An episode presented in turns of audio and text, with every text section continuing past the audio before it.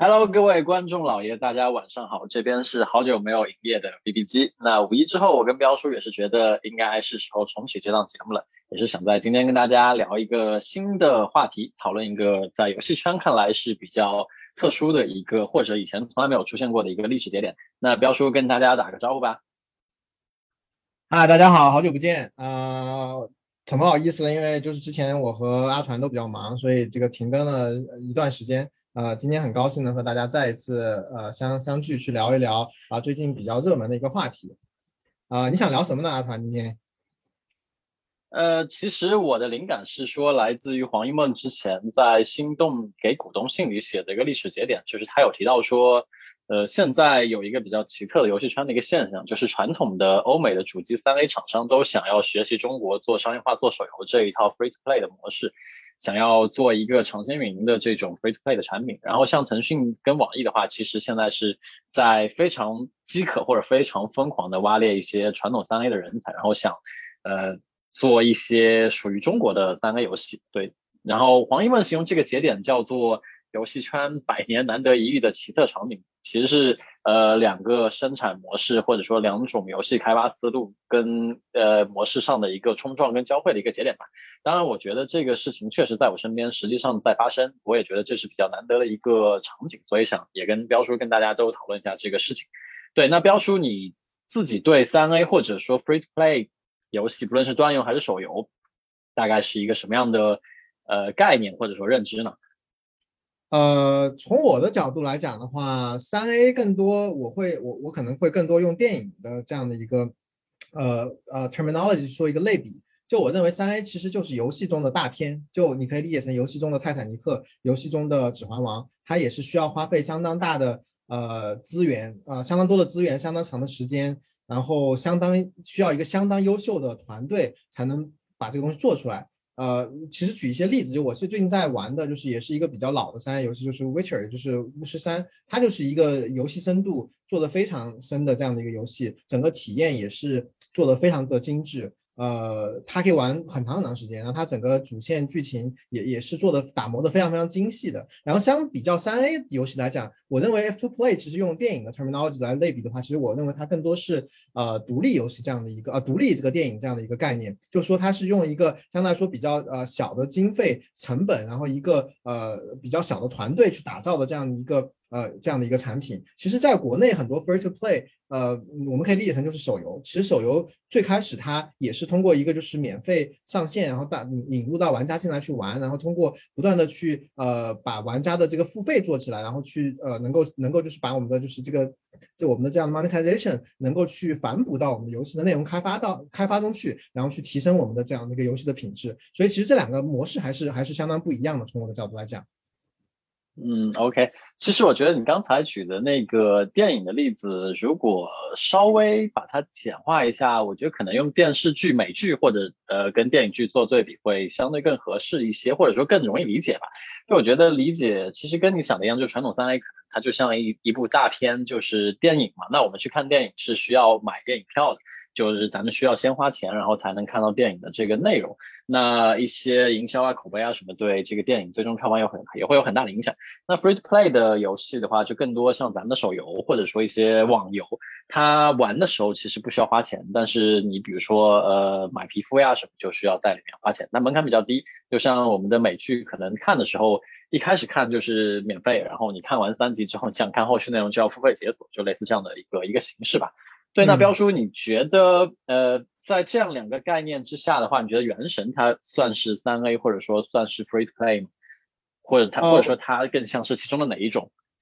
我觉得《原神》可能就是从我的角度来讲，它还是一个 F to Play 的这样的一个一个产品，因为它确实你是下载上是。不需要付费的，它也是在你进入游戏之后，你是需要去抽卡，然后需要去买一些一些附加的这样的一些游戏内的呃这这样的一些呃附加的附加项，你才会需要付费。所以从这样的严格的概念来讲，我认为原神它其实就是一个 F to Play 的这样的一个游戏。但是你从品质上来讲，其实原神它是有一点点超越我们所谓的传统的这个呃 F to Play 手游或者 F to Play 游戏的呃就是这个品质的这样的一个界限。它就我们一直在聊这个击击穿击穿击穿它的品质的这样的 bar，其实我们就是在讲说，其实原神是一个比较典型的案例或者比较典型的产品，现在在这样的一个时间节点，是两方其实在往中间去做一个靠拢。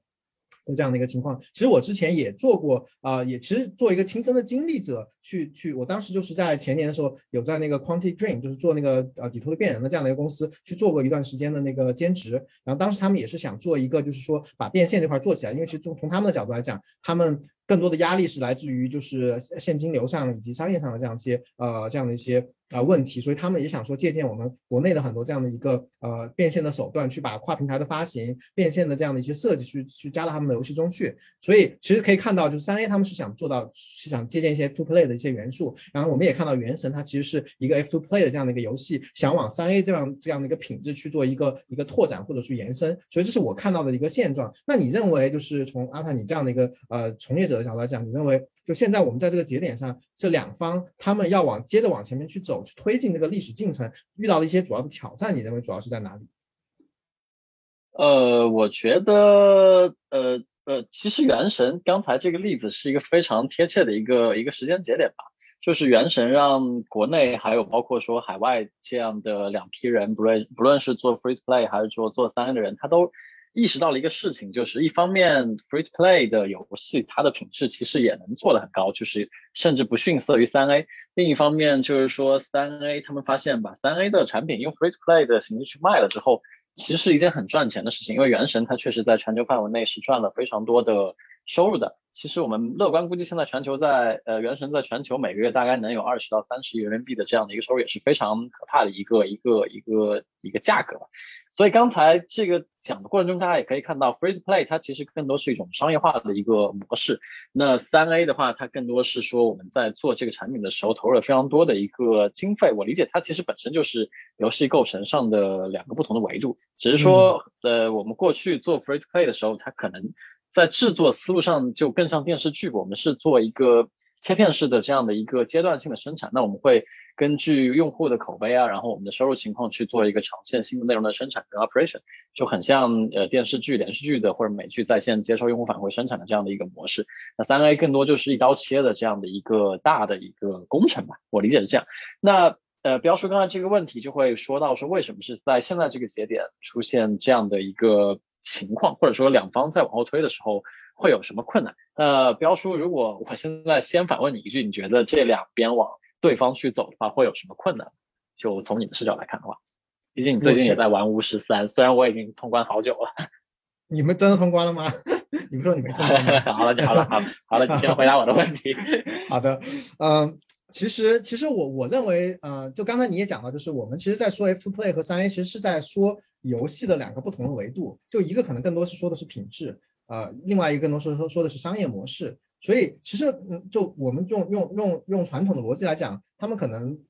不是说是一个互斥的这样的一个关系。所以我认为，就是要说说说能不能做，肯定是能做的，肯定是能够去两个有一个很好的融合。但问题就在于这两个这在做这两个呃这两个事情的阵营的人，其实他们现在都是他们的基因都很不一样。就我认为，就是比如说啊，三 A 这边其实更多我认为是欧美的，然后像日本的这样的一些发达市场的这样的一些制作厂商，他们经历了一个非常长时间的游戏的呃演变，就从原来的这样的一个掌机，然后到到到这个这个 PC，然后再到 mobile 这样的一个过程，就是它其实是经历了这样市场洗礼之后，验证过的这个游戏它的这个模式，它的品质是能够沉淀下来，能够被玩家接受的。所以这个品类从品质从所有所有的角度来讲，它是。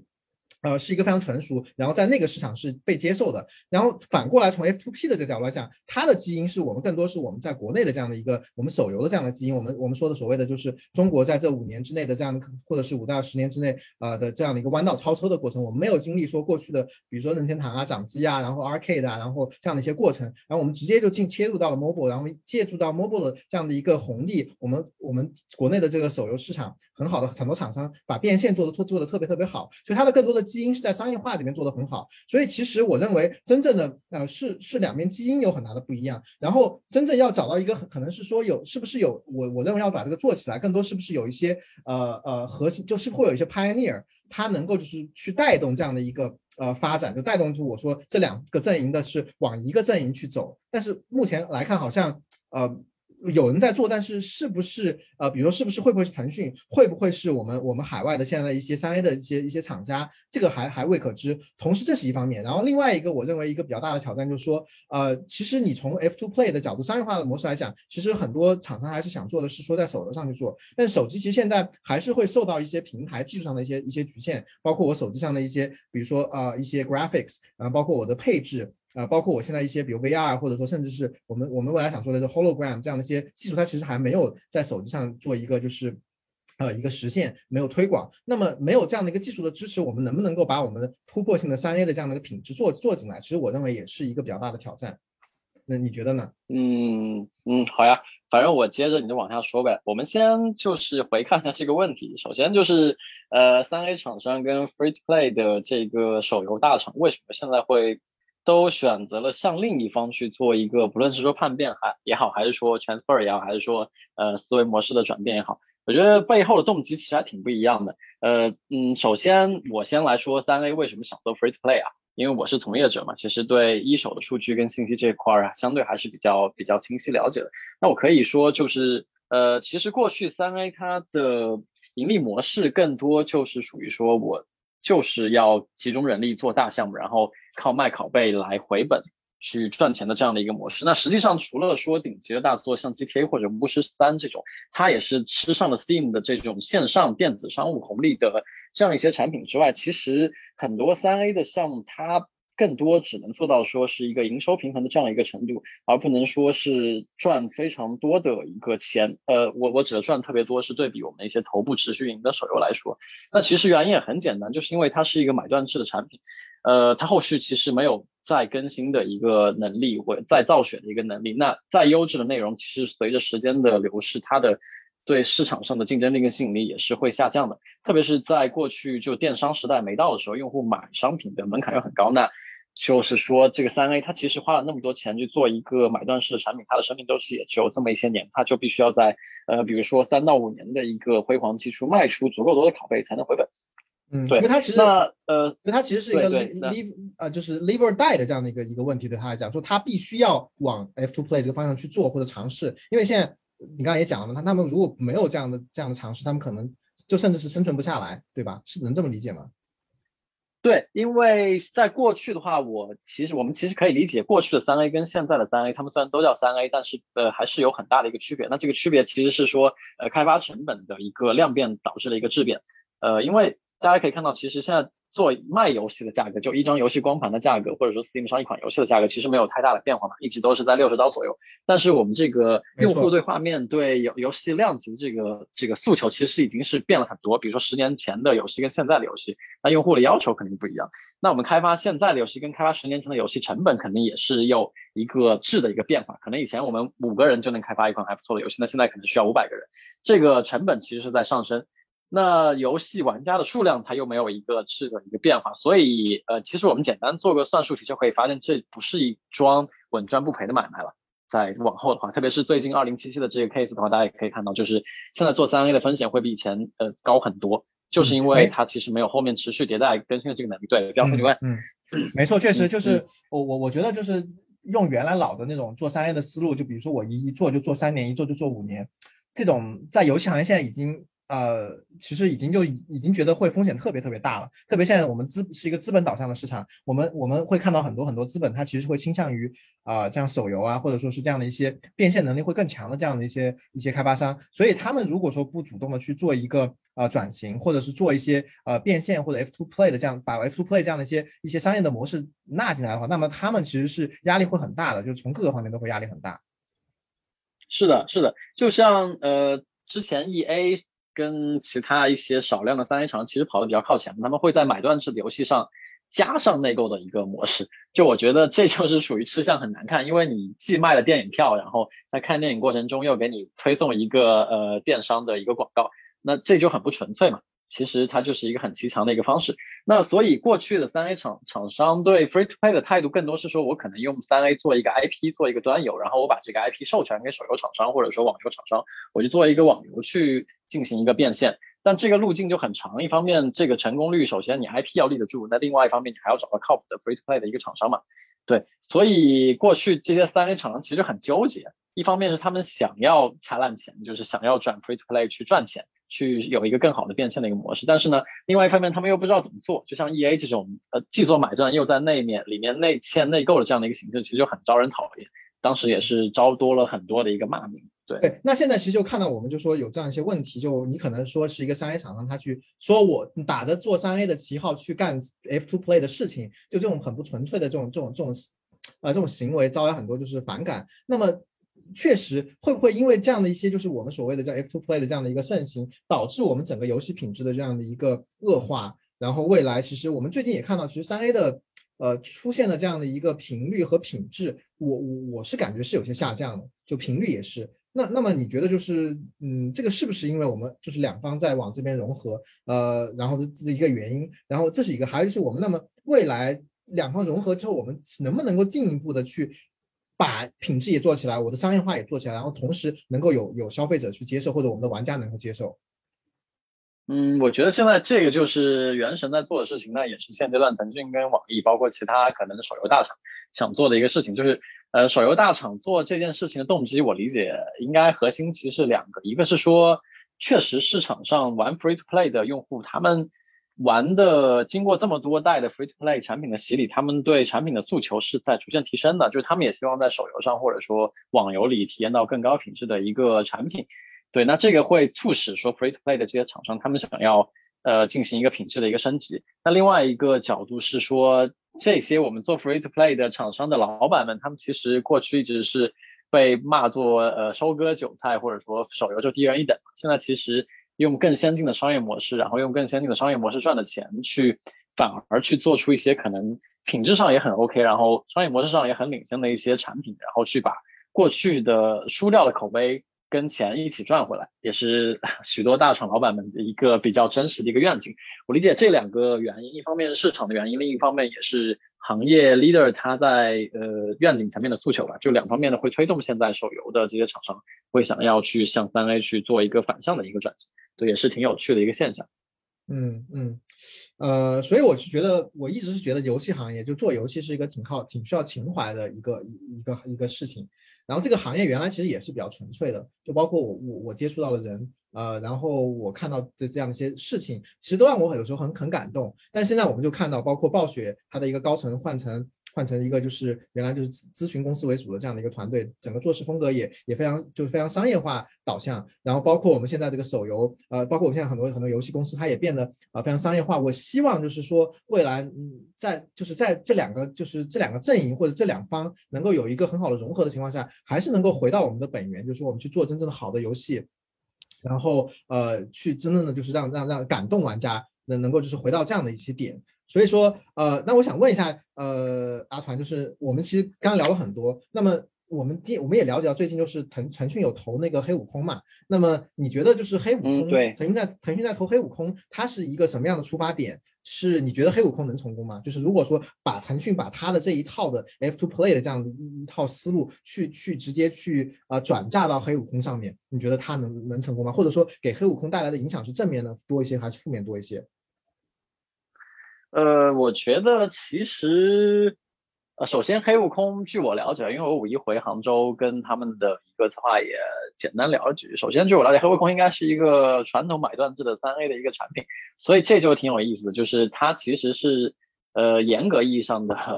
free to play 的。游戏的从业者，他做了一个没有带 free to play 商业模式的买断制的三 A 游戏，我觉得这首先是一个很有趣的现象，就是我也挺佩服他们的决心。那至于成不成的话，我觉得目前就它的这个热度来说，呃，回本甚至说赚一些钱肯定是没有问题的，包括在全球的影响力，我觉得都是 OK 的。那另外第二个就是为什么腾讯要投黑悟空的团队？嗯，我觉得一方面是说黑悟空它作为一个国产三 A 的这样的一个。先行者或者说正式把口碑做出来这样一个标杆，腾讯还是希望借这个事情尽量说去，嗯，去去去去怎么说，呃，刷一波声望也好，或者说注资未来也好，或者说为自己以前的污名化去做一些改善也好，都可以吧。但是这个 case 其实腾讯的投资量非常少，它也很难去影响说实际游戏的一个状态，或者说一个品质，或者说它的一个一个商业结构吧。我理解腾讯在投资黑悟空之外，其实自己的动作会更大一些，比如说。从呃欧美的 UBI 啊，或者说 E A 啊，或者说东芝暴雪啊这些团队去挖一些核心主创来做三 A，可能是他们近期动作更大的一些事情嘛。对，然后，对对对，然后我我想说的其实是我们今天讨论这个话题的最初的出发点。其实我我一直觉得过去三 A 跟手游的用户他其实是有很大的一个区隔，这个你应该有体会到。就是像你玩巫师的话，应该就看不上我打王者，是吧？没有没有，不敢在下不敢。对对，我觉得过去特不论是在中国还是海外，中国的话你逛论坛，然后海外你逛 Reddit，其实都能看到说，呃，三 A 的用户他其实。呃，与生俱来就会有一种优越感，他觉得说三 A 这个质量的东西才算游戏，那手游算什么游戏？它就是一个氪金的一个一个变现的商业化的一个东西嘛。但是，嗯，就我觉得能给人快乐的就是游戏本身嘛。这两个用户他其实无论哪一方，他都不会排斥高品质的一个游戏出现，像原神就是一个很好的一个 balance point。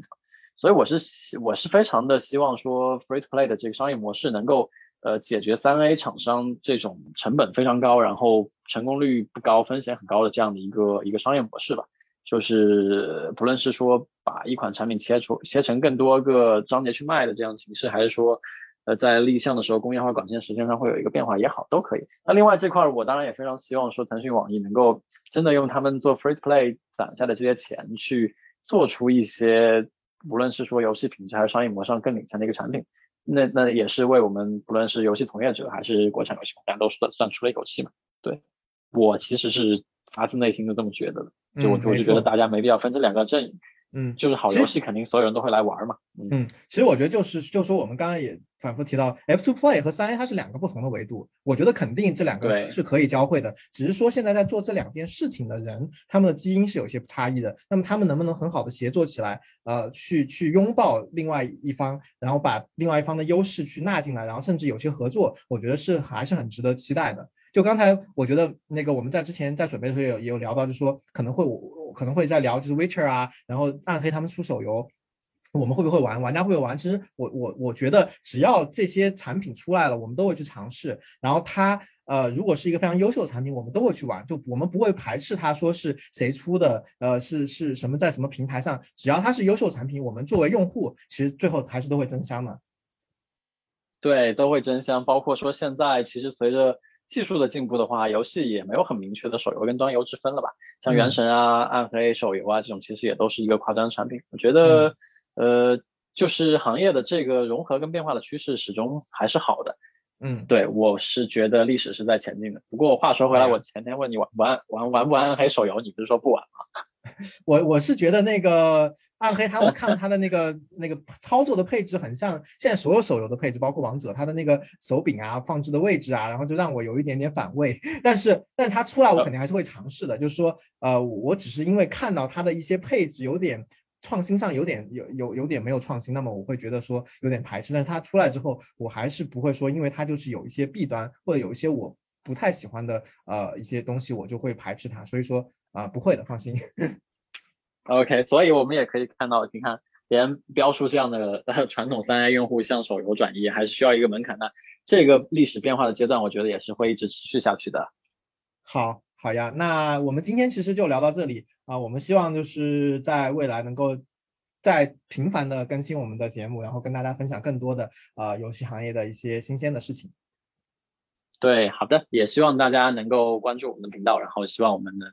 涨粉，那量级多了之后，我们也会考虑一下露脸视频，怎么样？这个再说。好，那先这样，拜拜。哎，好好好，那先这样，拜拜。